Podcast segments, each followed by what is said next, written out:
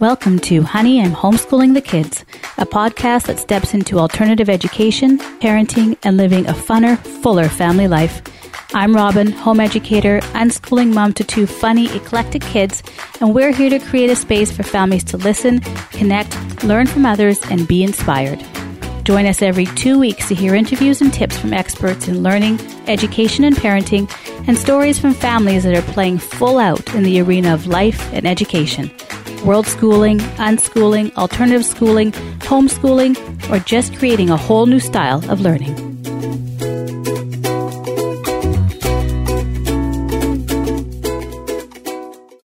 Welcome to Honey, I'm Homeschooling the Kids. I'm so happy that you're here. My name is Robin Robertson, and I'm the creator and host of this podcast. And I just am so always, every episode, I'm so happy that you're tuning in and joining me on this wonderful home learning, or actually life learning journey, really. It's a life learning journey for all of us, especially us as parents, not just our kids. So in this episode, it's another recording from our Clubhouse room, and this is from our room in September, back in the beginning of September, and this is part two. I had already aired on the podcast the first part of Getting Started in our from our Saturday morning room that I host with Liana Francisco, and that first room that I shared on the podcast was really the the beginning part of like paperwork and getting that part organized and that how-to, the very early stages of just beginning your homeschooling journey. So if you missed that, I encourage you to go back to that episode. It's a great conversation.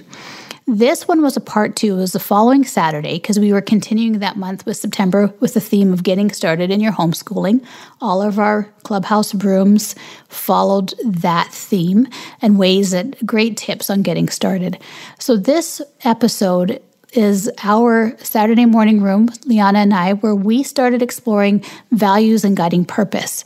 And if you've listened to my podcast, if you follow me on social media, if you get my emails, you'll know that I'm really big about, you know, when you're getting started with home educating, unschooling, self-directed learning, what's really key is establishing and getting clear on your values and guiding purpose around learning, family life, parenting, childhood, those big ideas that really are the base for learning, life learning. The important part is getting clear on your values and guiding purpose so that it helps you to deal with naysayers.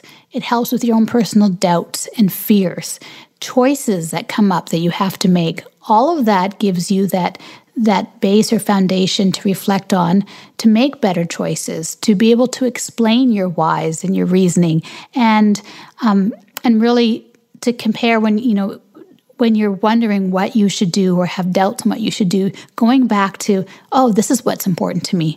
You know, our base, our values, a guiding purpose of our family is connection. It's autonomy. It's respect, self-respect, respect for ourselves and for others. It's maybe adventure. Does this choice that I'm facing, if I make this choice, will it support our values and guiding purpose? You'll know very quickly and clearly if it does or doesn't. And then that choice, it helps you to make that choice because you're making that choice from that foundation. So this episode, this Clubhouse recording is talking about that and has others, you know, if you've listened on, our, if you're part of the Clubhouse community, you've listened to the last episode. The great thing about it is it's a conversation. So anyone joining our room is like a discussion group. So you get to be the fly in the wall of this discussion group. And there were many others in the room that just listened, that didn't ask questions or share stories. And, and that's that's awesome as well, being an active listener. And so you get to be an active listener on this as well. So enjoy the episode. If you would like to be part of our Clubhouse conversations, go to the Clubhouse app. Actually, you can go to my Instagram, and in my tab bio, I have a link to our club in Clubhouse, Honey, I'm Homeschooling, and it will give you our weekly schedule, and, and you can sign up as well, and it's free. And we run rooms Saturday morning. This is North America time. Saturday morning at eight a.m. Pacific time, nine a.m. Mountain time. Mondays at eleven a.m. Mountain time, ten a.m. Pacific time, one p.m. Eastern time. Tuesday afternoons at four p.m. Mountain Time, three p.m. Pacific Time, six p.m. Eastern Time. And then now we have a room that runs Thursdays as well, Thursday afternoons, one p.m. Mountain Time, three p.m. Eastern Time. The Thursday rooms are now focused on elementary and younger years. So if that your children are in that age group, that's a great room to join. Mondays are about keeping homeschooling simple and ways we can do that. Tuesdays is usually my room, my special room where I have a special guest or a special topic that we explore. And Saturdays, Liana Francisco and I co-host that room. Sometimes we have guests, sometimes it's the two of us, but that room is always based on the foundation of connection and relationships. So check us out there and enjoy this episode. So I'm Robin Robertson, the host and creator of the podcast, Honey, I'm Homeschooling the Kids. I'm an unschooling parent to two kids, and we've been doing this for almost nine years, uh, as well as I'm a, public, I'm a public school board trustee in my area. And yeah, you know, all the things, I think I could list all of the things that we do in our life and roles, but those are the main, main things that bring us here. So Um, Liana, I'll pass the mic to you and let you introduce yourself. Hello, everyone. That's great. Robin, I, I love doing these rooms with you every weekend, and I do the room with Kelly in this club on Monday as well. And it's just, yeah, it's just such a place for me to have community and to remember, it keeps me in line all the rest of the week to like walk my talk with my parenting and just like the way that I show up in the world. So it's just so helpful for me. So um, I am, like Robin said, I grew up as an unschooler. I'm thirty-eight. So that was being unschooled in the eighties and the nineties, back when it was not a thing yet to do that. Um, so the world was so different when I was unschooling. The assumptions that people made about how children were educated and how children learn was just so, so radically different. Um, particularly concepts of compliance and obedience and all of that was just, was a huge element of education. And obviously that's still a a component today. Um, there's, there's just such a different understanding of the way children's brains develop and why they behave in different ways and stuff. So the world is so different. And so that's why I love being parts of these rooms now, because I am um, an unschooling parent now. I have a four and a half year old little boy, and he is like wild and crazy, and he loves his unschooling life. Um, and so for me, getting to both bring the perspective of having grown up that way, really second generation homeschooling is different, because you, you do have a lot of, um, a lot of experience with it, and just like a comfort level with knowing that it's an okay choice and that everything will work out okay, right? There's a comfort level with that, that I know that is a real, a real gift to me. And yet the world has changed so much, and the resources available to homeschoolers are so different. So I love being uh, both bringing my grounded perspective of like, this works out, this is fine, this is a safe choice. And then also always learning from all of you, um, about the way things are now with homeschooling and what's available for all of us. So that's what I'm doing here in the room today. I'm also um, a work from home parent. Uh, I have a husband that right now in our season of life, he works full time outside the home, and he's really enjoying that. So I would I'm thinking we're probably going to keep it that way for a while, but he really loves, loves being out doing what he's doing. And then I have two two-ish different businesses that I run. One um, is a vegan breakfast sandwich business, and it's a wholesale business that I run in town with a business partner, and we sell frozen a frozen food product. And then I also do a, I have a coaching consulting business where I have two primary services. One is helping parents with plant-based eating, and the other is project management. So um, it's a really fun fun life where I'm like always juggling and doing lots of different things and figuring out what life means for me. So that's why I'm happy to be here with all of you guys today. All right. That's fun. I I, uh, I think you guys know, Liana, it's true. Liana talked about being, she is a very grounded person. And um, yeah, I like always, I like hosting our Saturday morning rooms together, and it's the same. It's, it's, It's community for me and keeps me on track as well, too. There's always great reminders that come up for me as well. And I really appreciate you and everyone else that joins us on these Saturdays. So thank you, everybody. Um, I am on, I started recording. So Liana and I said we, were, we would record these homeschool getting started sessions. Uh, our first one that we did last Saturday will air on the podcast, on Honey, I'm Homeschooling the Kids podcast, coming up right away, very soon, um, within the next week or two. Uh, and then after following, this one will air. So so everyone knows this room is being recorded. That's why we have that little recorded sign beside the title. Um, so if there's something that's missed, you'll get to hear it again. And otherwise, just, I guess, be open or cognizant of the fact that it is recording. So if you're coming up on stage, this will be recorded and aired on the podcast. Usually, if you're a patron on my in my Patreon community, uh, the recordings are uh, go on there first. So patrons do have first access to any of these recordings on in Patreon. Um, all right. So today, Liana, we were going to talk about part two. We wanted to focus on building family rhythms or learning rhythms, and then building community. It's kind of like a building, building uh, episode or building room today on those other kind of outlying factors or parts of our learning life that are still essential and important. Um, so why don't we talk about first building our rhythms, our learning rhythms and our family rhythms. And I know you and I both agreed when we had a really brief text discussion on rhythms that it's really important for both of our families that we recognize that the rhythms first are unique to our families, that just because maybe we might hear about someone recommending a schedule or, you know, this is the way that you should do things and have kids ready at this time and really space out this time or do read alouds first or do this kind of thing. Um, maybe it works for that family or for some families, but just keep in mind that building and developing your rhythms, they belong to you, and you can always try and, you know, experiment with things, but, and that's okay.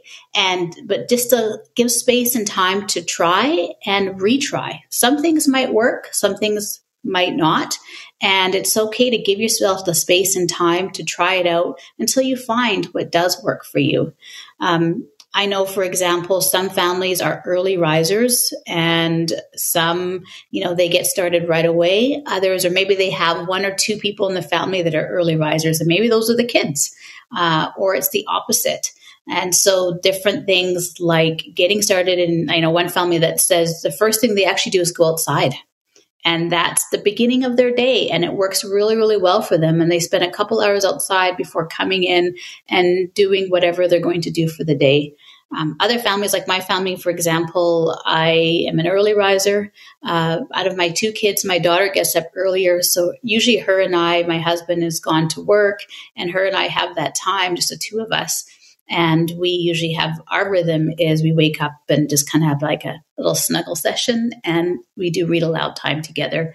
We usually have a an ongoing novel or sometimes even a short picture book. She's twelve, but we still enjoy picture books. Um, we've got some great ones that we've accumulated over the years from different places. Uh, but we, you know, we do a read aloud together. And if it's a novel, we're just doing a continuing novel. And we both really enjoy that. Um, and then my son, when he's home, will wake up on his time and either sit and listen with us or he'll do his thing until we get breakfast going. And um, I used to make breakfast for everybody, but now it's kind of gotten to the thing where my kids make their own. They know what they want and like. And so they maybe they might make one for me and I'll sit on the stool and enjoy watching them cook and sharing the food that they provide. And uh, then we go about our day. And also the rhythms for us, what as our my kids have become older uh, and they've really understood what they need more, um, they have created their own rhythms as well. So my daughter is, her personality is she likes to have things more organized and um, planned out. So she has her little notebook, a little mini notebook, and she writes out her days in those notebooks. So usually the night before, she'll write out what she wants to do the next day. And she keeps that open on one of our counters. And I can see it and she can see, you know, it's open for my husband can see it. And it's there, like she kind of leaves it available for us to view, and we can see, oh, so I see you wanted to, um, you wanted to, you wanted to paint today. Did you need any, like, does, do you have all the supplies? Do you need help with anything? And she'll say, no, you know, I've got, I've already got this planned out.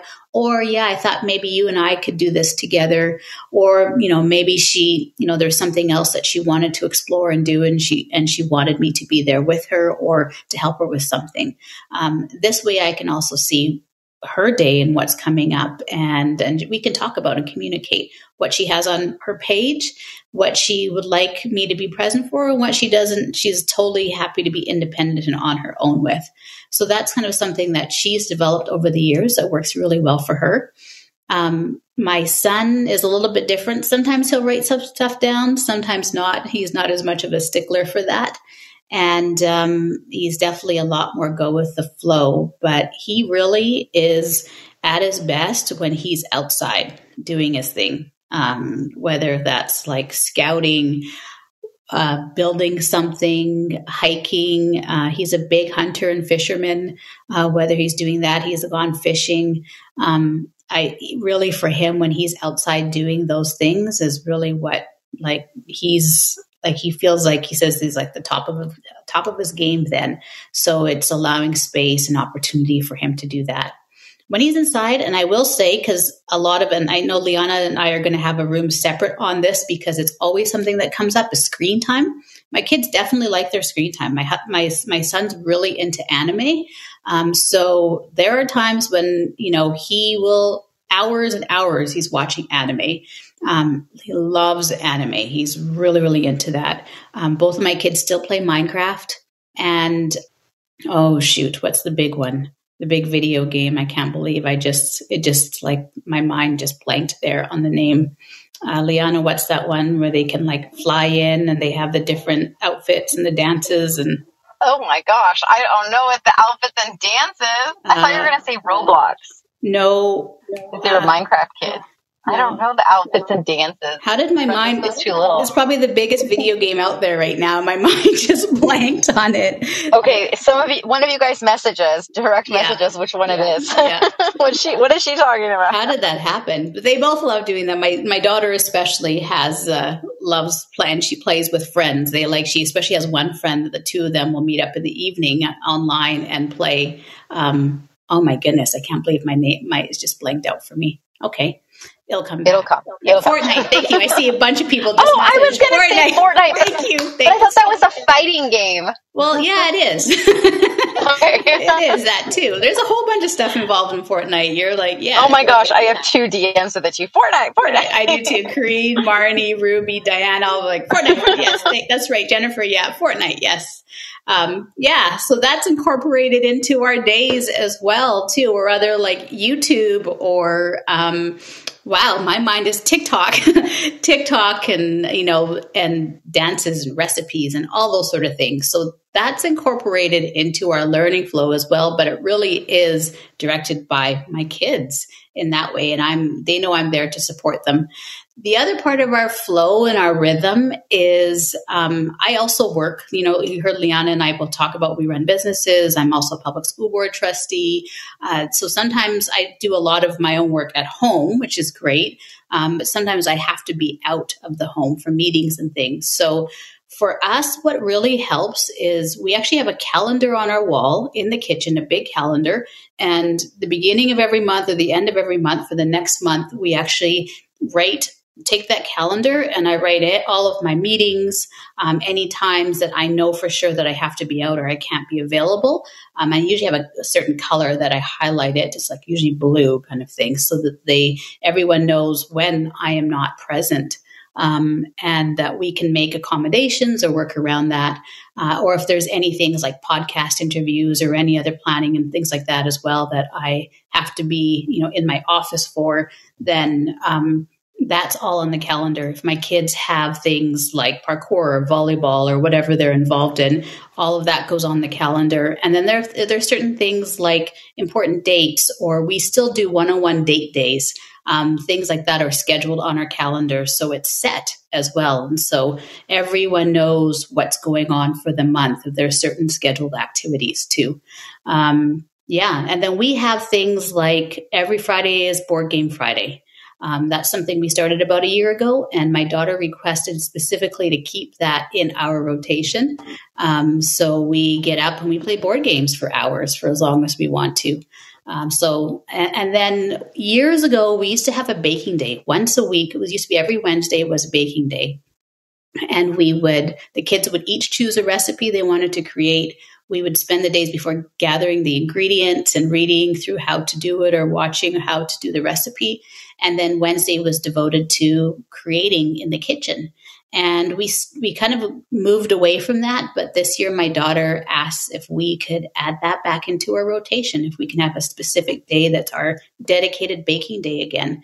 Um, so we are adding that back in. I think it's going to be Tuesdays.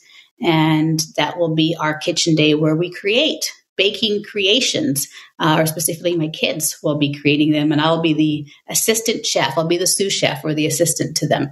And um, yeah, so that's, that's a very loose flow and rhythm, but at the same time, we keep it, you know, it's not set in stone. Uh, if it has to shift and change, we are aware that that happens, and that's okay, because also things come up and happen. So um, there, I just kind of gave a really a break. I wasn't planning to actually give you a breakdown of how that week, our weeks kind of look for the moment, but that's a loose idea of how that works out.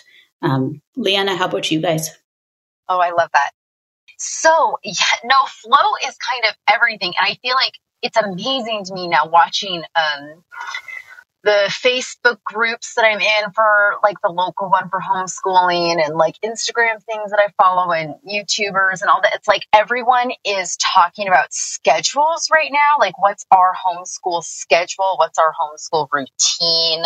All of that. And there's nothing wrong with calling these things schedules and routines as well, except that unless it puts you in a mindset of, you know, rigidity, or that there's a right or a wrong way to do it. And I think that's why it's a really interesting thing to just, um, to switch it up and call it rhythms or your flow or something like that, because it really, it's a bit of a pattern interrupt for all of us, right? And it's like, we don't have to stick to a schedule or a routine to be successful at something.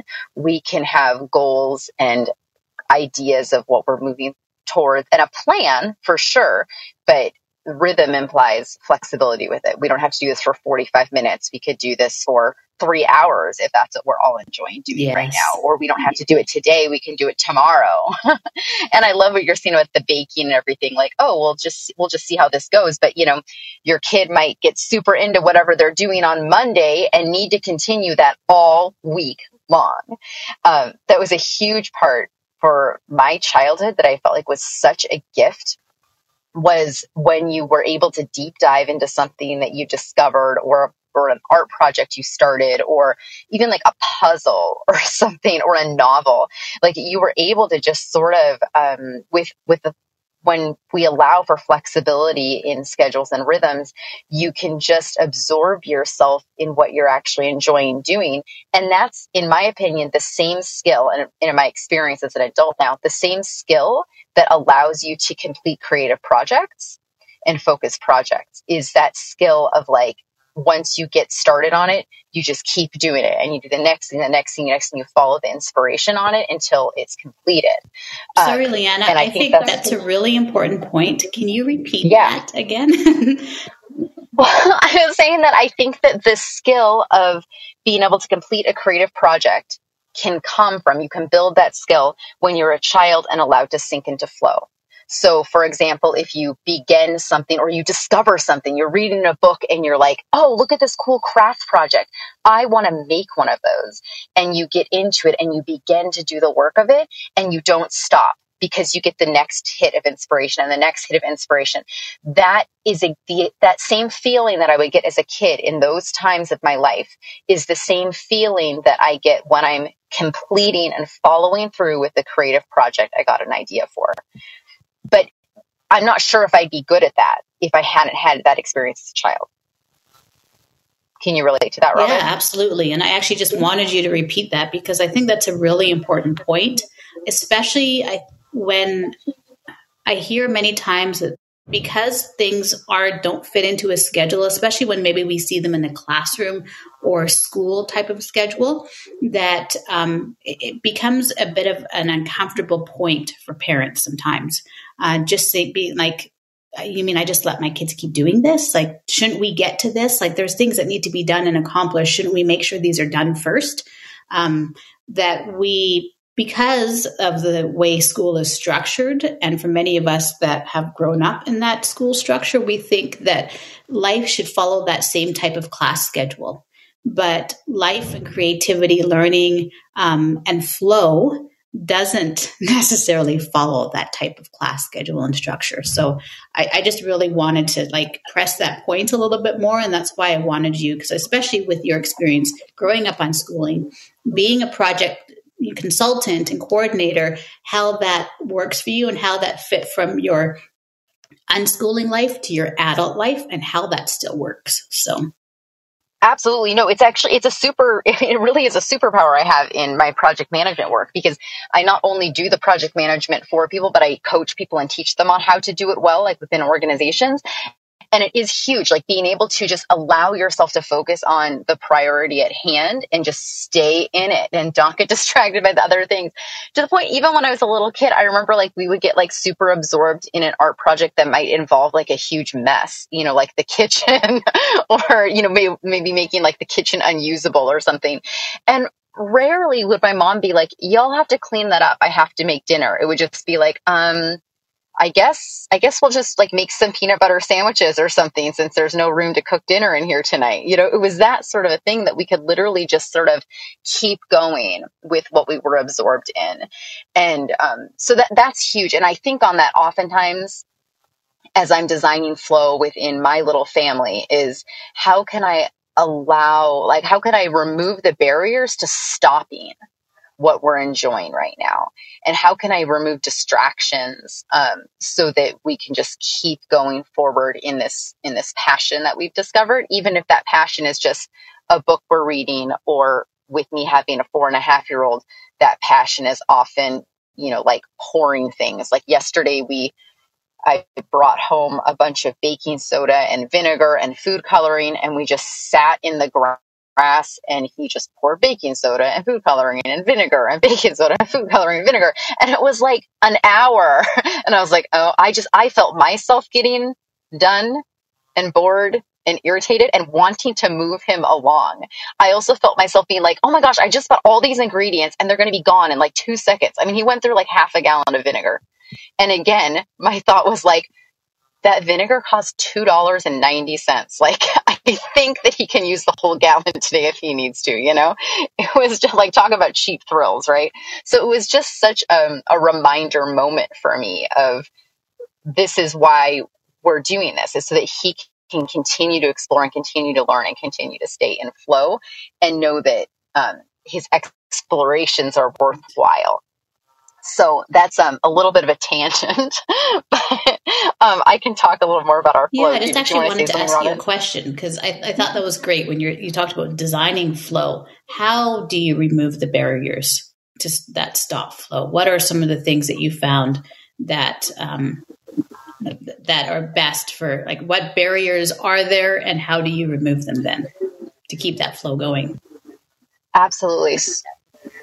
So it depends on what we're doing for sure. But I, um, I find oftentimes if my son is in some sort of imagination play or doing something independent from me, um, he's either in two modes. One mode that he wants me near him. Actually, it's usually, it's usually one thing. He wants me near him, but without interacting and distracting him. So I have to, I don't comment on what he's doing. I don't say anything about it.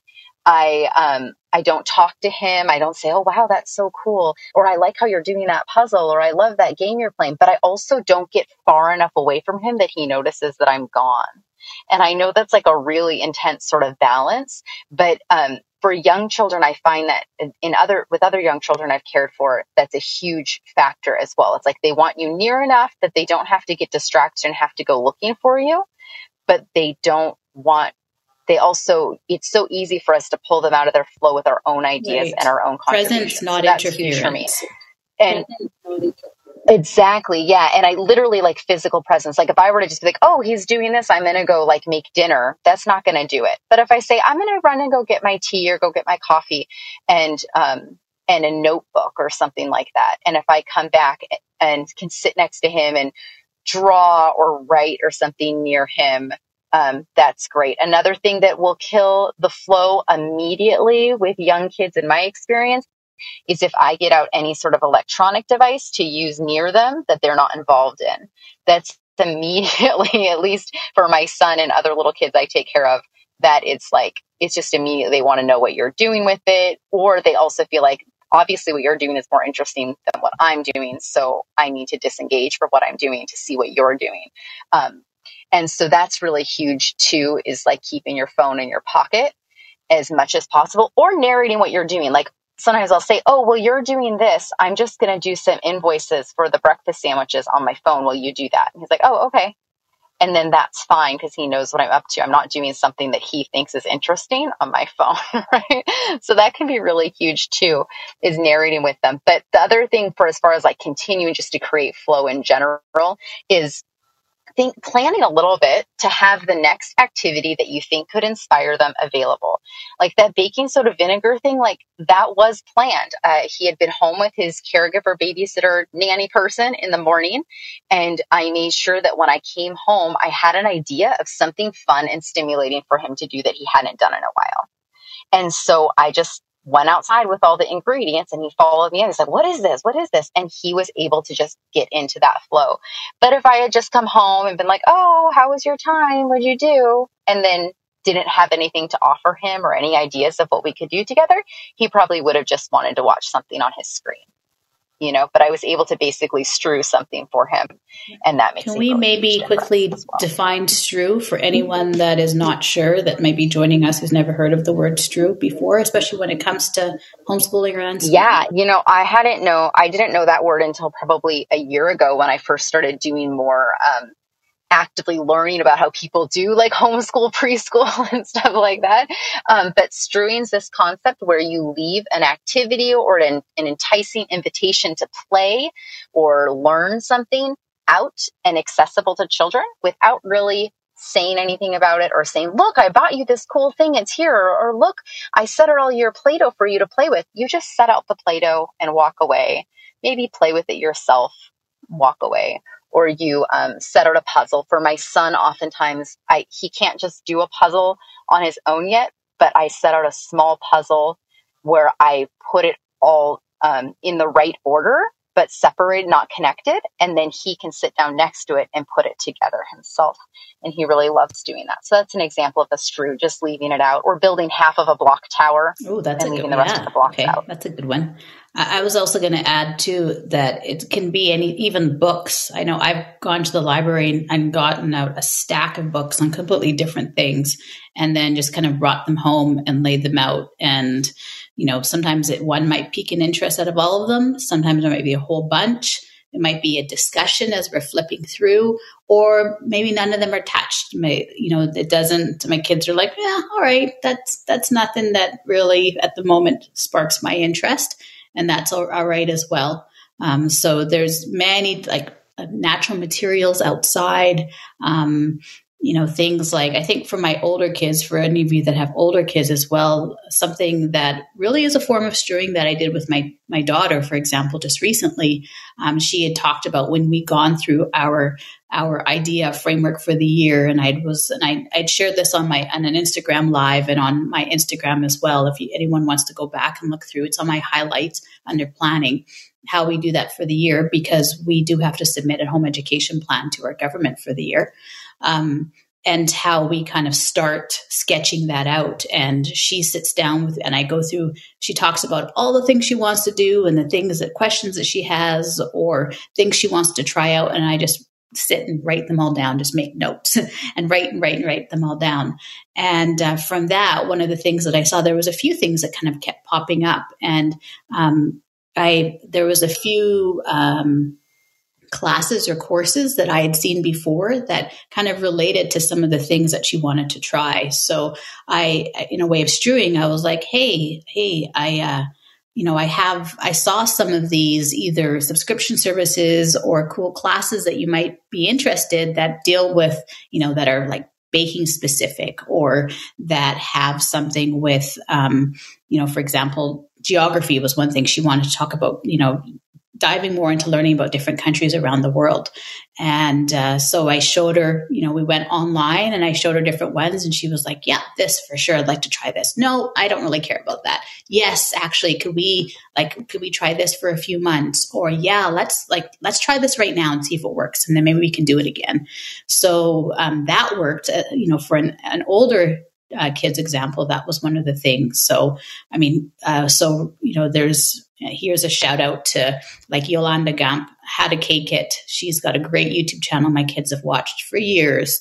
And um, so now she has like um, ongoing courses from different bakers. And and so my daughter enrolled and she's, my kids have done a camp with her before. Um, and then she has different people doing different courses. So she en- enrolled in a, in a, in a more, you know, Uh, a higher level kind of baking course, just a one one time afternoon course kind of thing uh, that we registered for to try and see she might do more. Or we try we're trying a subscription service, um, one that has foods from around the world. Um, another one we're going to try a science one and see just if that works, or if we just gather our own materials. Uh, and so that's led to other things as well. So strewing can look. You know, you it's really introducing so many different things into your life, or, or like that invitation to learning is what it's called in early childhood. And I think that applies to any age, not just early childhood. There's different invitations that you can introduce even as well. So I really like that. I also feel like it speaks to, I think sometimes people think with older unschoolers that parents are just supposed to be like, what do you want to do? And just like, be hands off entirely with their kids, which I mean, most kids, even older, t- well, maybe middle-aged teenagers, like they aren't maybe going to know how to access and find all those things that are of interest to them. So you still are strewing, and strewing might look like a conversation when they're older, right? Like exactly what you were illustrating. I think that's really cool to help them find the resources about the learning they may or may not be interested in, but leaving the final decision up to them. I feel like the hardest thing about all of that, the strewing pieces, is not being offended when your kid doesn't want to yes. do the thing you thought yes. was going to be really fun, right? It's like, what do you mean you don't want to do that? It's going to be so fun. And they don't want to. And you're like, okay, fine. I well, th- that was a lot Leon, of work. I think all that's right. a key thing as well. On. Thank you for saying that, because, um, you know, that strewing is get, offering that invitation, you know, but th- that goes also along with a whole other thing with us as parents, our expectations. And bringing our expectations, when we bring our all of our expectations and fears as well, because many times expectations are hand in hand with our fears, um, into something like strewing, where we're like, yes, we're going to be open, and here's different things that might be of interest to you. It really is, you know, this might be of interest to you, um, or else it might be of interest to me, but I also, you know, you have to let go of the fact that maybe it isn't of any interest to your kids, and it's not an affront to you personally, or it's not anything that's wrong if they don't pick it up. Uh, that's, you know, that's their choice. It doesn't spark their interest, or it doesn't have any, at the moment, maybe it doesn't have any value for them, and that's okay. Totally. Yes. Yeah. Or they're in flow with something else. Like, like you were saying with your yeah. son with the anime and stuff, like, you know, there just might be a time where there's not going to be anything that's going to pull them away from that, because there's like yes. an amazing storyline yes. he's watching at that point in time or something, you know, and that's just going to be it. And that's all. He's going to watch that entire season without being able to do anything yeah, else until right. it's and over, then he'll because talk about he's it just for enjoying two days it so after much. And not want to talk about anything else. And that's okay. Yes. There was somebody, someone posted this great meme online that I saw that was like, something about basically the um, the amazing sainthood of like having to listen to your kid talk about so, a YouTube video. Like you're just like sitting so like, uh huh, uh huh. Great. I, my nephew is eleven and he spends a lot of time with us, and he watches he watches the YouTube videos of the people playing video games. And then he oh, wants yeah. to tell me all about that video. Oh, yes. And it's like, oh, wow, this is just so far out of my interest zone. But I love you, so I'm just going to I do want to say something to that, because I had that experience. I don't know if all of you, um, if any of you have kids who like Minecraft. And there is, I'm sure there still is. I don't think they have really watched it as much anymore. There's this YouTuber called Stampy, Stampy Cat. And he YouTubes about Minecraft and his Minecraft games. And so it's one of those things where they'd always talk about Stampy and all of them. Stampy's so funny and what Stampy created in Minecraft and all that sort of stuff. And it was the same. I was kind of like, yeah, yeah, okay. You know, you listen and yeah, okay, okay. And then one day I watched Stampy and I was like, I told my kids, I'm like, okay. I'm like, I watched Stampy Cat. I get it. Like, I laughed the whole entire thing. I was like, oh, this is brilliant. Oh my. And he had like his girlfriend oh, he brought so in and she does these other, like, it was just like, you know, I, I didn't bring any of those. Oh, okay. I'm going to have to sit, you know, it was just like, you know what, I'm going to check this out. And I had no other ideas around it. And I appreciate, I got a chance to actually appreciate it and enjoy it. And then, you know, and then after I took, you know, we watched another thing, another Stampy together and laughed and laughed and laughed. And I laughed so hard. And it was like, okay, I, I, I get it now. I appreciate, I see what you see.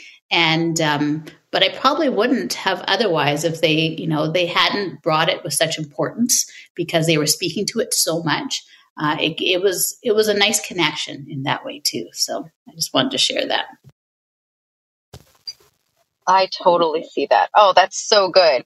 Um, another thing too, when we were talking about the c- continuing the flow for kids, you know, I find that it's, it's really important for my mental health and my ability to focus to have a neat environment. Now, I know that's not everyone's need or requirement, but if it is a requirement for your kid, they can have a really hard time sinking into or staying in flow in, um, in a mess. And so, you know, that, that I think is a really, just an important thing to know and help them with that skill, or even when they're quite young, um, clean up after them along with their support. You know, I mean, they can only, cl- they can help clean up, but they're, they're only so effective, right? So, you know, they can do what they can do and you can do what you can do. Um, but I do find that, like, if there's an environment, like my son's different play areas or our art supply area, if things are messy and hard to get to and there's just too much there even, then he does not get into a creative mode. But if I'm able to help him keep everything very neat and clean and only have the things out he needs in that moment, and even help him as he's working on it, keeping the space clean, wiping things up for him and moving things out of the way and getting him a clean whatever he might need, and really being like his artist assistant in that way, it makes a huge difference for his ability to stay in flow. And same thing about just like a messy playroom as well. It's a, and, and for older kids, that, that wasn't a skill I learned as a kid, and I had to learn it as an adult. And it's, uh, I think that's um, really a great thing to mention as well, especially as, cause I think it absolutely relates to your rhythms and flows. Uh, I, I'm the same as well. I like to have a fairly organized space just for myself. I, I noticed that before I do any other work, creative work, I kind of I have to clean up the space around me.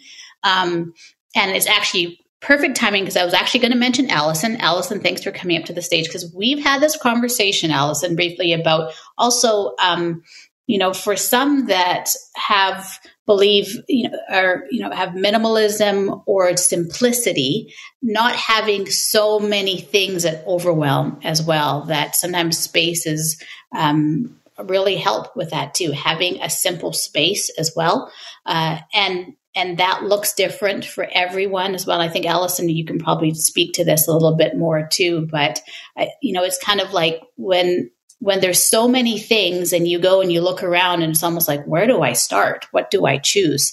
And keeping things simple and, and kind of like, it's like creating that space, creating that openness to be open and to move and to create your flow.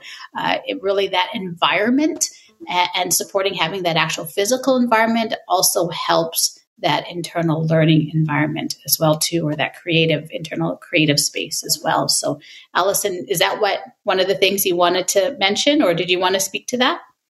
Or I can speak to that. That's not why I came up. But um, yes, I'm very much on that premise of kind of minimalism and um, keeping a space clean, because um, my kids, like my daughter, gets when it's time to clean up. And while it's fun and games, when it's, you know, pulling all the things out to play with and setting everything up, when it's time to clean up, because in our space, I like the living room and everything to be cleaned up by the end of the day, because that helps me and my flow. And then however they want their rooms, they can have their rooms, and they're young, so I have to help them in some of that cleaning up. But when it came to cleaning up everything, my daughter would just panic. It was just sheer panic. Like, how am I going to clean all of this stuff up? And we just found that it's easier to have less stuff, and they tend to play more and value the items they have um, when you have less. We had listened to a story on a podcast once about,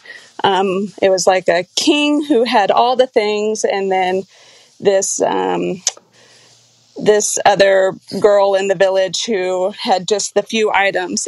And the prince had said, I want to see your items. If you value these so much, I must have them. And um, the girl was just content with her five little items, and the prince realized he doesn't need a lot to be happy. And I think...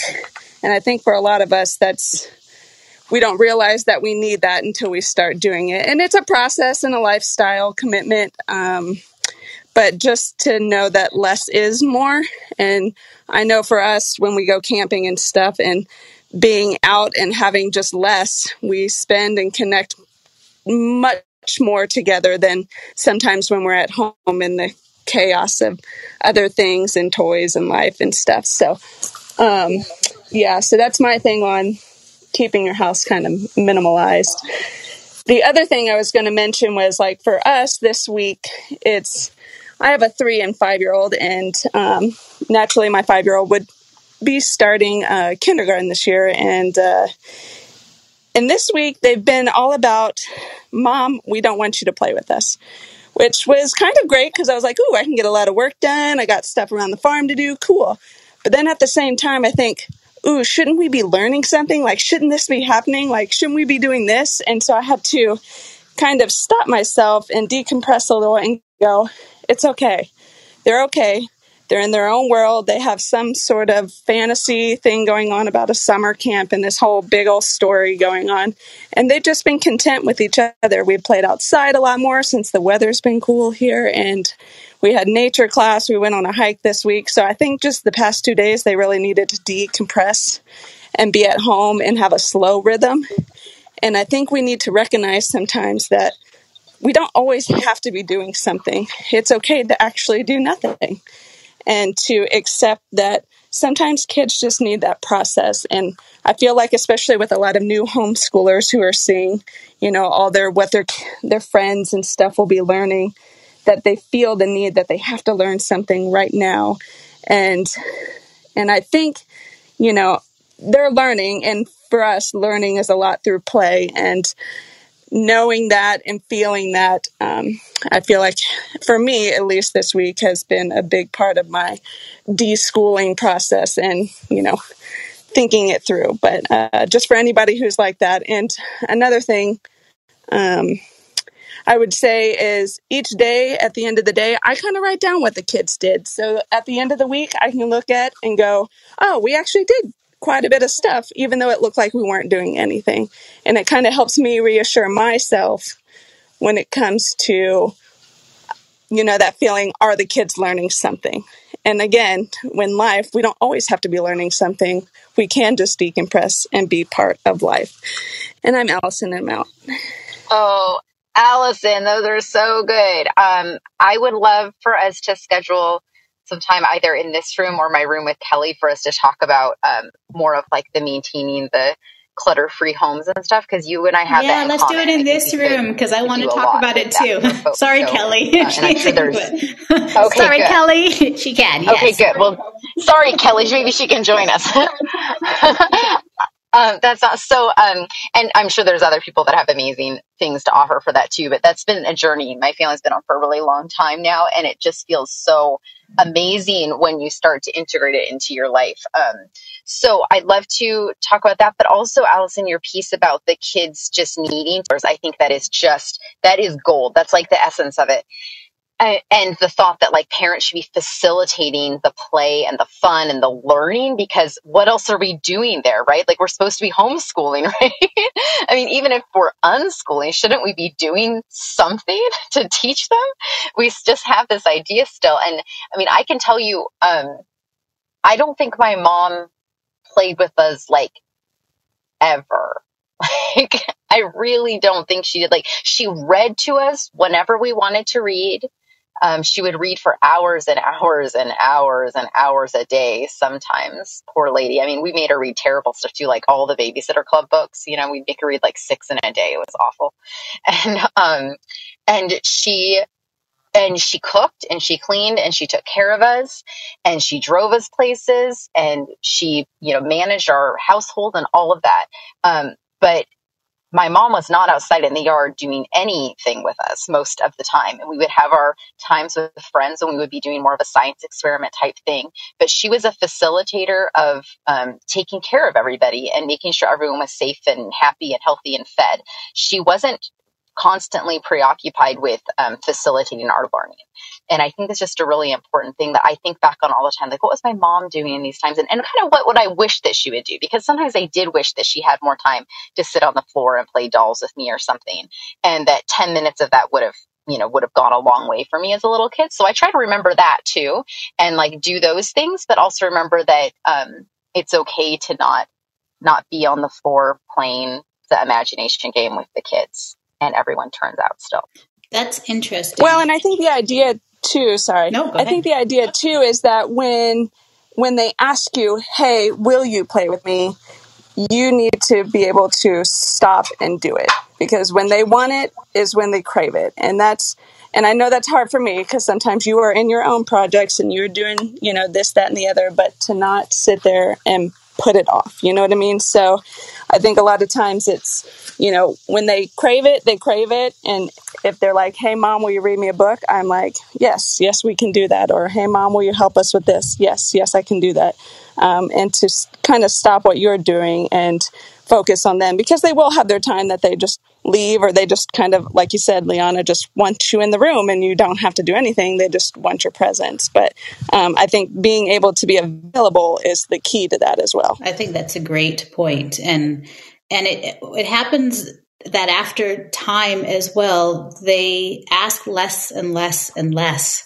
Um, and, and that time, you know, when you think about the whole, you take your whole span of your life and how much of those years are actually as a child with your parent, which is very small, and how much is, you know, a certain age group and how much you might be into something at a certain age level as well. Um, you know, and the, in the bigger spectrum of things, the big idea of things, it's actually not, not, not a lot of time as well. And knowing that, okay, yeah, I'll, yeah, I'm going to set aside this time and, and be present with you and read this book or play, sit down and play with you as well as, yeah, they, they know that also they're of importance as well too. Um, I also, I also want to be cognizant of the fact too, that for some parents as well, they, you can also set it, be clear about times like, I know you guys are doing this right now, and this is an important time for me to complete this. So I'm going to be, so let them know I'm going to be preoccupied, or I'm going to be doing this right now, and I, I won't be able to, to make this space away. But after this is complete, and, you know, maybe I think I'm going to need about this amount of time, we can certainly go ahead and do this together, or I can help you in, do, in doing this. Um, I think that's also, also important, you know, that it's, you don't have to always have to give, give up, that you, it's still important for you as a parent too, to have that space too, and do those things. And it's important for kids to know that they're okay without yes. you for that period yeah. of time, you know, and for them yeah. to build their patience and their disappointment and all of that, you know. Um. So, yeah, no, it's but and I do agree, Alison, like if they if you can play with them, even if it's for four minutes, you know, it's like I can great. I can set the timer for five minutes. I can play with you. But then, you know what? I have food in the oven, or I have to get the dinner going or whatever. You can help me with that if you'd like. Um, but I can only play for five minutes right now. And that usually does it, right? That's usually enough to meet, fill the little bucket and know that they're important to you. And, um, and then you can move on from there.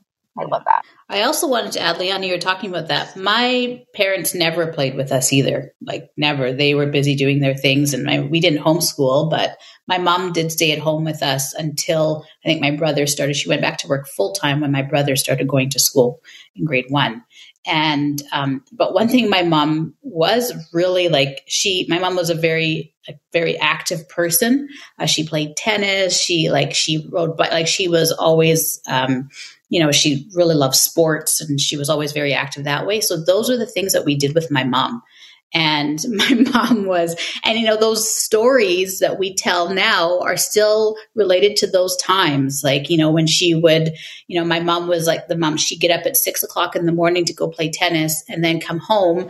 And this is in the summertime, wake us up and then get us dressed and, and have breakfast and then go back to the tennis court to play with her, kind of thing. Or, Whoa. Yeah, yeah. She she was intense when it came to her sports and stuff. Or, you know, she was famous for like having these hikes across our city, and she would like, you know, get all, like our friends and moms, and we'd have like this huge group of us that would go walking for like eight hours. And like when my mom said we're going for a bike ride, it's not like we're going to go for thirty minutes. Expect to go for five hours, kind of thing. Expect to go for most of the day. And, you know, that was, those were the kind of things that we did with my mom. Um, and those are the, me- you know, those big memories are related to those times when we would go out doing those things. Or, you know, she was very spontaneous, like we're going to go to the mountains today, kind of thing. And, you know, we drive to the mountains and go hiking and walking around and then come back at night. And, you know, things like those were, those are those, you know, memories that we still keep with us. And I also think that's important. And those are part of the rhythms too, that, you know, we, and Liana, you really wanted to talk about how to be flexible as well and not be stuck to schedules or stuck to rhythms, um, because sometimes the spontane- spontaneity is important, and not, and being, having allowances for that time to just kind of be free and, and to spend together still makes those memories. And those memories are important. Those are the memories that really stick with us. Um, usually it's not the memories about having, you know, finishing that math textbook, or, you know, something else. It's those other memories of, you know, remember when we decided just to put all the books away and then go outside exploring, picking flowers, or, and then this happened, or, you know, we, we did this kind of, you know, we went and, and looked for this ladybug that we saw, or, you know, just those little memories are the ones that stay with us all the way through to adulthood. So that was just something I wanted to share. I love that. That's absolutely, absolutely true. Um, Robin, I was just messaging you. Did you want to go till nine or nine thirty today? Either works for me. What's your schedule like? Sorry, I just saw that message now. Uh, I, I have That's about fifteen more minutes, so we can, if that works. Okay, then. Perfect. We can end about nine ten then. Okay, cool. Then we can bring a couple more people up. That will bring another, at least one more person up, and hopefully we'll get two more. Um, but yeah, I just wanted to say too about the flow and, and pieces is you learn so much about your, um, about the, your family's rhythm and flow requirements by mixing it up for a period of time, right? I mean, we just have had, we're just finishing up a really different period in my family's life for the last three weeks because we have some friends, two families that we're very close with that have different changes going on in their life. One of the parents that used to be a stay-at-home parent just started law school um, in Seattle, which is a couple hours away from us. So he's been basically living away from the home on the weekdays, and his partner has been trying to take care of their little person, and their per- little person's going to start preschool, but preschool hasn't started yet. So we've been providing some childcare for them. And then there's also another family that we're close with that um, the mom's a school teacher. The kid doesn't start school yet, but the school teachers have started school. And so we've been doing a ton of care for some other kids and having them in the fold of our family. And I also have a nanny that's been supporting us now too. So sometimes the nanny has all the kids, sometimes I have the kids. It's a lot, a lot. So um, It's so different. And my little son is, for the first about two weeks, he did good. He was flexible. He was tired, but he was working it. He was trying to make it work with the kids. And this past week, he was just like, done. He's like, I, and he was literally just saying to some of the, one of his friends, when are you going to stop coming over? When is this going to be done? You know, I mean, he just is done. And yesterday, um, so so he, real, right? Just so honest and true. So real. Right? Yeah. So when are you going to stop coming?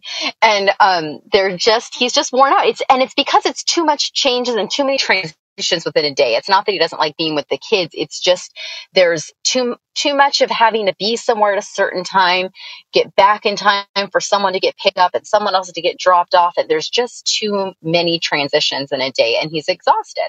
And um, so it's a super wonderful lesson for me about, he was resilient. He happily did t- two weeks of it, and then is like, this is not for me. I can't live this way. And so we need to be making structures that long term don't require him to bounce all around town all day long and um, and have to be different places throughout the day. And that's just really important feedback for us. Um, and so I'm really grateful for that. That little shift in it really helped me know, oh, it's not just how I like to be. This is also helpful for him. And he was able to do it for a couple weeks in a season that we needed. And now he's ready for things to return back to normal. I think that's also a really good point that you just brought up. And Alison had talked about this too, when she was talking about like her kids and their responses, feedback. Um, as we're talking about building our rhythms and flows and, and for our days or weeks or years to come, um, feedback and communication is important. Um, and it's okay to get the feedback from your kids. It, it's important. It's necessary, because this is, you know, your family's learning life. We are all part of this circle. Um, so everyone needs to be involved, and that, that communication loop is constant. Um, so, and that feedback can be, you can ask, or you can just take the space to listen and to hear them as well. And usually I find they tell you, whether it's in body language or in words, uh, how things are flowing and working for them too. And part of that feedback as well is, is, is being open to adjustment and not knowing that you have to stick with it. Like, nope, we made this plan. We got to stick with it. We're going to keep on going. That it's okay to say, you know what? Okay, so let's look at what's not working.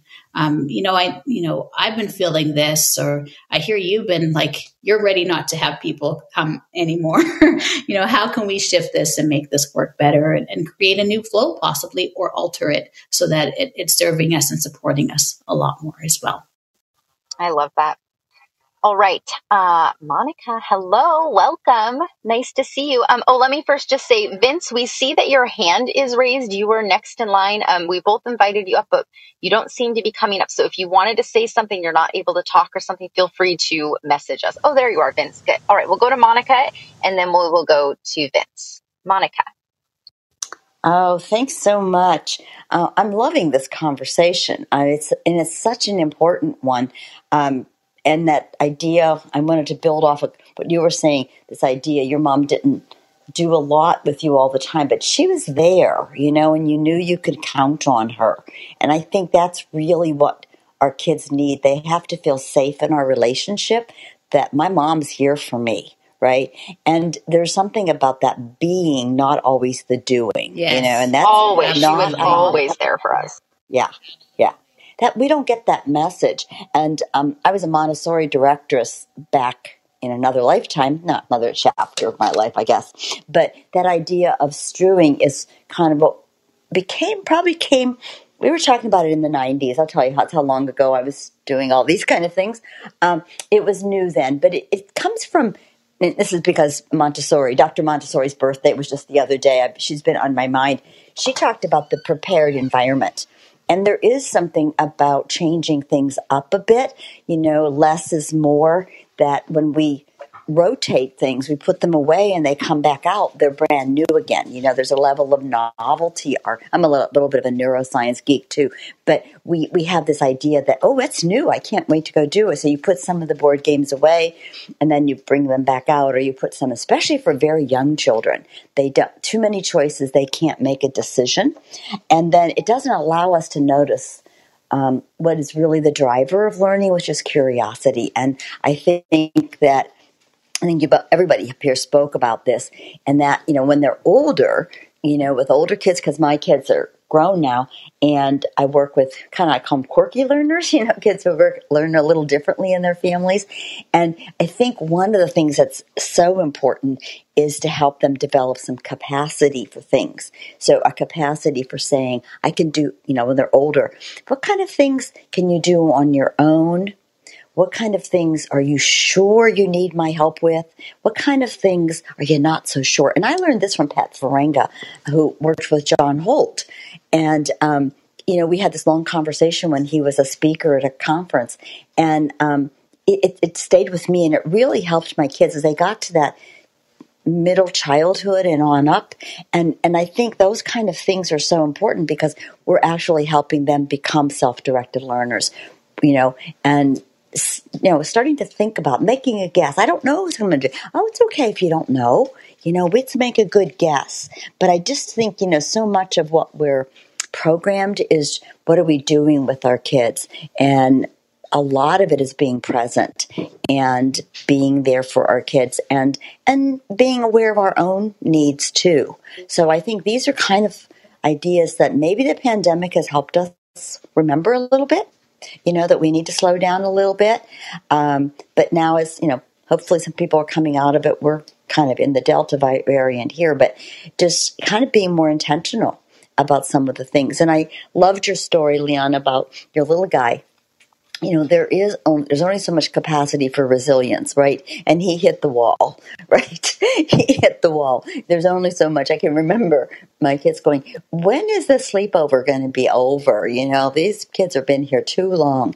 Um, so I just wanted to add those things because it's a long time, um, not just homeschooler, but educator. You know, we really need to attune to each of our kids, and each of them have little different capacities. But if you want a really good book for parents on flow, Carmen Gamper is a, a colleague I just met this year, but she worked um, on old Montessori, but she worked in the Rebecca Wild schools in Europe. She wrote a book called Flow, fifty-two weeks of ways parents can easily incorporate flow in their lives. So um, it's really, it's short. And then she's got a little discovery journal. And you don't have to do it in order. I mean, you can just open it up and choose an idea. But if you're kind of like, oh, I don't have any good ideas, that's a really good resource. So that's me. Thanks. I'm done. Thanks so much for inviting me up. I appreciate it all the time. Monica, what was the last name of that author again? Her last name is Carmen Gamper, G A M P E R.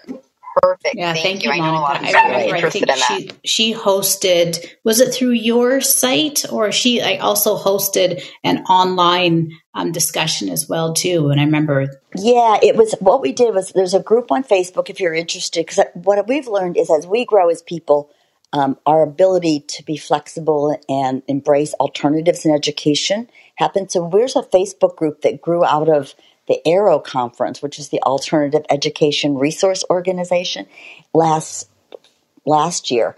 And it's called Personal Growth Meets Alternative Education. And it's in my bio. But um, yeah, she came and she was great because there's four sections to the book. And she literally came every couple of months, and we talked about another session, another section. So she's great, and um, yeah, that's awesome. And I will put a plug in for AERO too. They're doing an awesome, excuse me, alternative education resource center starter course. So if there's any of you looking to put together, like one gal's putting together a co-working kind of place, the museum, places where kids can get together, they're doing a class, and it's AERO.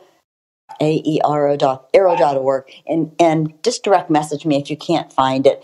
Um, but they're going to be starting something, and that's another great organization to thanks, connect Monica. With other I people. Know that I'm so yeah, thanks for asking. Personal Growth Meets Alternative Education, and it's fantastic. And I think that might have been where you and I first crossed paths or met. But um, some great resources, and I can also share them in my Instagram stories as well as as everyone mentions. And I love that developing capacity. Uh, that's a great term to use, and helping them to build that independence and that self-direction. You know, what do you, what, what do you feel capable and strong or want to try and do? What do you feel you still need a bit of help with? And then again, that, that conversation, that flow continuing with them too. So it's uh, an excellent way to term it. Liana, did you, or you were just clapping? No. Yeah, I was just yes, clappy I do because too. It was awesome. I love so it. So we have Vince on the stage as well. We I know we're getting to our time. Vince, thanks for coming up, and I'm going to pass the mic to you. Welcome. Yeah, I was just curious. So what do you do when, like, for example, you're homeschooling and uh, you you kind of taught your child all the math that you know, and you're you're trying to learn the uh, advanced math like calculus or whatever, and you're just not learning it enough to teach your child. How, how are you going to allow your – how do uh, homeschoolers get their children all the way to differential equations if they want to? That's a great question. Liana, did you want to answer that first and then I can add to it? Because I know you've been in that situation as an unschooler. Yeah, absolutely. So, um, you know, when, when really there's anything that your child desires to learn or you feel like they need to learn that you don't personally contain the skills for or have that knowledge on, on your own, that's okay. Like there's nothing, there's, that's never an obstacle because there are a lot of other people in this world that know how to do that thing, and they, um, you know, are specialists in teaching that thing. And particularly with math, that's one of the easiest ones nowadays because there are so many programs and curriculums and textbooks and online programs and tutors and classes and everything that you would need to do to support. Either for you to learn the skill yourself if you're committed to or interested in learning it also, um, or for your child to learn that independently and be supported in that learning. I mean, um, I studied classical singing, I studied piano, I studied violin. My parents didn't know how to do any of those things, right? So the thought that they would need to know how to do the math that I'm learning is just kind of like an old concept that we have of what the role of teacher is compared to just a facilitator of their learning, right? So there's really no requirement for you to know those things. It's just for you to help them access those resources. Me personally, when I was a teenager, I had a math tutor um, and that I had a, I think I had like a twenty minute math lesson in person with a teacher once a week. And that was plenty for me. I just did it for a year and that got me into college level math. And then I started taking math classes at, at the local college and then was able to, you know, just continue with my collegiate career studying math that way. But there's so, so many different ways that you can do that. Um, no reason for you to have to hold the knowledge yourself. Yeah. And to add to that, I don't think there's too much to add to that. I, I just want to share a story Um, because I think this relates really well. So yesterday we had a homeschool gathering and this uh, picnic, and we were asking actually a, actually a school administrator who had come by to visit to say hello that we knew. Um, and we were asking him specific questions and sharing some stories about our kids, especially this, a few of us moms that had have kids that are in high school. And one of the moms shared that um, her son Uh, had done some online schooling, some distance learning, online learning, and one of them was a math class, but him and his teacher just did not jive at all in this math class. And the teacher failed him. She just, you know, they butted heads. She felt said he, you know, this kind of learning doesn't work for him and all these this whole list of things. Um, she said basically her husband, her, her son was, um, because this is an example of how they butted heads, she said he, he um, didn't do any of the assignments and homework, refused to until the day before it was the last time to hand it in. And the whole entire coursework he handed in the day before. That was the deadline for all of it. And, you know, it was like, he was like, well, this is a deadline. Here's all of the homework and coursework. And the teacher was, you know, they'd already been butting heads. So she wasn't really willing to mark it and give him a mark. Um, but the thing was, is he kept com- like saying that he wasn't, you know, this information was not new for him or, you know, it just wasn't working for him. Uh, and so even though there was all this concern, because she said, I couldn't teach it. I didn't have this knowledge and understanding. But what happened was is her son actually, he wasn't struggling at math at all. He was actually far above and beyond that particular course. And so he ended up finding, um, so through university in Australia, uh, some university math courses. And he started taking math courses through this uh, online, you know, like we have MOOC and all those um, free online courses that like Stanford and different universities are offering, offering. He started doing math through those courses and he loved it. He had no problem whatsoever. Um, and that is how he was connecting with math. Now, like she says, he's fourteen He runs servers in their basements. He is coding and programming. all, she said, and all of the math that she sees that he's doing is far beyond anything that she understands or knows. But she knows that there are many others out there that obviously, like, you know, like him finding those classes as well that worked for him, that it can also challenge him and support him. Um, because her question for this one administrator was, is what do you do with when you have a student like my son, who maybe might be interested in taking a math course, but do you even have a math course in your district that can support him? um, and, you know, the answer was, I, you know, maybe we don't actually. Um, so, you know, she said, in our home, his math is far beyond anyone else, but we certainly can connect him um, with others and, and offer him like resources where he can do things like running servers and, and coding and programming. And she said the biggest thing for them is the conversation. And so that he can, you know, come to the dinner table and talk about all those things that he's creating and learning that are all math related, and they can just ask him and learn from him. And that encourages that curiosity and ongoing knowledge as well. So that was just a little personal story I wanted to share about that. Does that help answer question, your question, Vince? Yeah, that helps. Thank you. Um, yeah, I'm, you know, um, I was thinking m- more, in, you know, my, my uh, like teacher assistants or finding tutors. Uh, I'm, I'm, I kind of feel like you could get an engineering. You could probably do a course that you would take in undergrad engineering, one-on-one work, homeschooling. You could probably learn all that before you even turn eighteen. So I was thinking more of all the subjects. I just use math as, as an in, uh, example. Um, yeah. yeah just. No, that, that makes sense, Vince.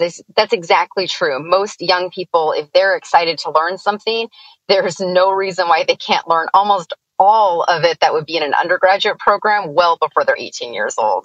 Um, I say that as someone who was unschooled and then also went on to do undergraduate and master's degree programs. I mean, it's it's I I knew many, many homeschool children when I was growing up that had all of the subject matter expertise of an undergraduate program, you know, by sixteen easily. Easily. It's all it's all doable through the homeschooling lens. It's pretty amazing. Yes, absolutely. I'm, I'm just curious how much of that was self-taught or versus uh, tutors when those for those kids that got that that uh, stud, um, comprehended all those engineering classes before eighteen. Um, for for the children that I'm thinking of particularly, it was um, self-taught or through different online type courses that they accessed individually rather than like separate. Um, it wasn't like an online school or something, but it wasn't through paid private tutoring. Yeah, there's actually a, a documentary by Jeremy Stewart. Um, I know through our summit, we offered discounts to what his first documentary on homeschooling. It, it follows a homeschooling family from the very beginning uh, called Class Dismissed. But recently, the last few years, he made a second one. Um, and it's about grown unschoolers and self-directed learners. Uh, I think it's called Self-Directed Journey, or I can't remember the exact title, but it has self-directed in it.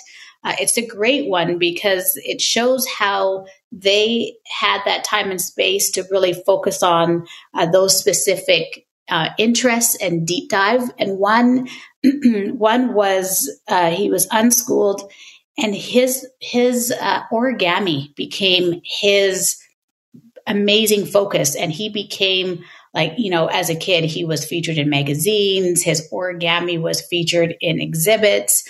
Uh, and he's really since gone on to uh, being like, I think it's like a math and science focus. I think he's actually doing his P H D right now. Full scholarship was offered to him by, oh my God, I can't even remember what university, but he had actually stopped going to school and then hadn't done anything school-like, but really it was self-directed in his journey because he just dove into those specifics of um, really math-related ideas. And uh, then he found other supports on his own, but really it was very self-directed and that focused time that allowed him to really build and be creative in that too. I think we forget how math is such a creative area that it's we, we mistake it for thinking it's calculations and memorization, but it's actually like it, the patterns and the creativity in math is so overlooked sometimes that something like math does need that creative space to really just explore and try and create and do. So, Monica, did you have something to add? And then I think we're going to start wrapping up here. Yeah, yeah, I do. And if and there's a, a gal who um, started a learning center in Connecticut that was on the ground. It was called Workspace Education. And she's now in the sky. It's called workspace sky dot org. And um, I just mentioned that for Vince, you know, when your kids get to be um, teenagers, and that's actually when I first started home learning. I've been in alternative education since nineteen seventy-eight, but it was my own son who said school is like a prison. And, and it was all because he was so advanced in math. When we found a math class, there was nobody his own age. Here he is, he's thirteen, fourteen, and and everybody else is seventeen, eighteen, and it didn't wasn't working for him. Um, but we, um, but this kind of, she's setting it up, and, and it's going to be wonderful because if you're looking to marinate your kid, that's her idea, marinate in people, mentors, other people who share your interests, your passions, because we have so much in our society of kids being the same age. And that's what we found out about my son, is that he didn't need people who were his age. He needed people who had his interest. And we did, um, I bought the Saxon Math. You guys will all, this is back, you know, in the day, paid a whole bunch of money for it. And I hired a tutor, and he said he's really sorry that I gave him that book because it wasn't the right one. He doesn't thirty-two problems. So this guy kind of became a mentor much more. My son was, you know, fourteen, hopped on his bike, went down to his condo, and then we found mentors because he was into programming and computers, and he mentored with a guy. He went at night, which was so cool, you know, to go install computer systems at night. Um, so we did, you know, so those are the kind of things, Vince, as your kids get older, we're not um, necessarily the content people, but we're the facilitators because we have the executive skills they don't have yet. So we can kind of keep a lot of ideas in our head, and we can plan and implement. And then the mo- one of the most important things we do is reflect with our kids. We reflect on the experience so that they it becomes part of their knowledge base of how to make decisions and what worked and um, what doesn't work, because that's the piece that, you know, they run up high and low because they're that's where their brain is, and we're kind of those people along the side. So I just wanted to add that, having been through it, it is a little bit scary. Um, you know, what about when your kids know more than what you do? It is a little bit disconcerting, you know, but you know, the, the reality is our kids figure that out when they're about ten anyway. It just isn't so, they just don't say it out loud yet. So good luck, Vince, and feel free to D M me if you want to talk anytime. Been there, done that, have have a couple of those kids that just, you know, were kind of off the charts in areas I'm not. Thank you. Wow. All right. Well, this has been a super great room. Robin, do you have anything else you wanted to say? We didn't even really get to community, was, right? We just yeah, keep having these go on and we on. We didn't even get to community. We'll have to continue that um, another Saturday here. I'm trying to remember what we do have scheduled for the next Saturday. I don't know, Liana, if you're able to check that out. I don't have it written down in front of me, and I'm trying to go back on this app. But um, yeah, join us again. Join Liana and Kelly on Monday and myself on Tuesday, and then we'll be back next Saturday. If we've missed you, you've raised your hand, we apologize. Please feel free to message us in the back chat, and we can make sure we address those questions in the next the next time. And or feel free to D M us with any of those questions that we can directly answer as well. So it looks like we have Um, not next weekend is the weekend I was going to be gone, and the week after that we put on their. Oh, we did. Okay. Oh, great. Perfect. Okay. So uh, next weekend, Liana's gone, but Tyra and I will be co-hosting together. Ty- and um, I'm not sure if Tyra's still in the room right now. So, and then after that, perfect. That worked out well. I guess we kind of knew that might play out that way. All right. Woohoo! All right. Thank you, everyone. I am, I hope everyone has a great weekend. We are definitely, you can D M us. We're here for support. I'm looking forward to going. I'm going to be away working on um, finishing up the, the, all of those extra things that we're doing in our, those extra freebies and things like that in our masterclass. Um, actually, one of them, ironically, is I'm kind of like a movie night or a link to create your own movie night during the masterclass with Jeremy Stewart's um, movies, which is cool, with Class Dismissed, and uh, discuss, a bit of a discussion. And it's a great support. I loved it in my journey. So that will be one of the things that will be accessible for those in the masterclass too. So um, If you have any questions, D M us, D M Liana as well, Monica, any of us. I know there are even, Al, we, we, you know, we're happy to support, and we know what it is like on this journey when we have questions or doubts. So, um, yeah, and tune into the podcast. You, uh, we, we'll be airing these on the podcast as well. Is there anything else you wanted to add, Liana? No, only we had one more hand raised that we didn't get to, but I've been messaging with them and connecting with them that way. So we're good for this week. Perfect. Enjoy, everyone. All right. Thank you, everybody. Thank you. Bye-bye.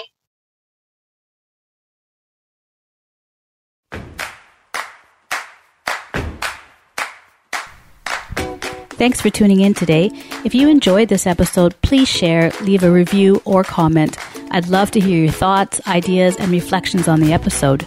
You can go to the website, I'm homeschooling dot com, or email me directly, robin at I'm homeschooling dot com.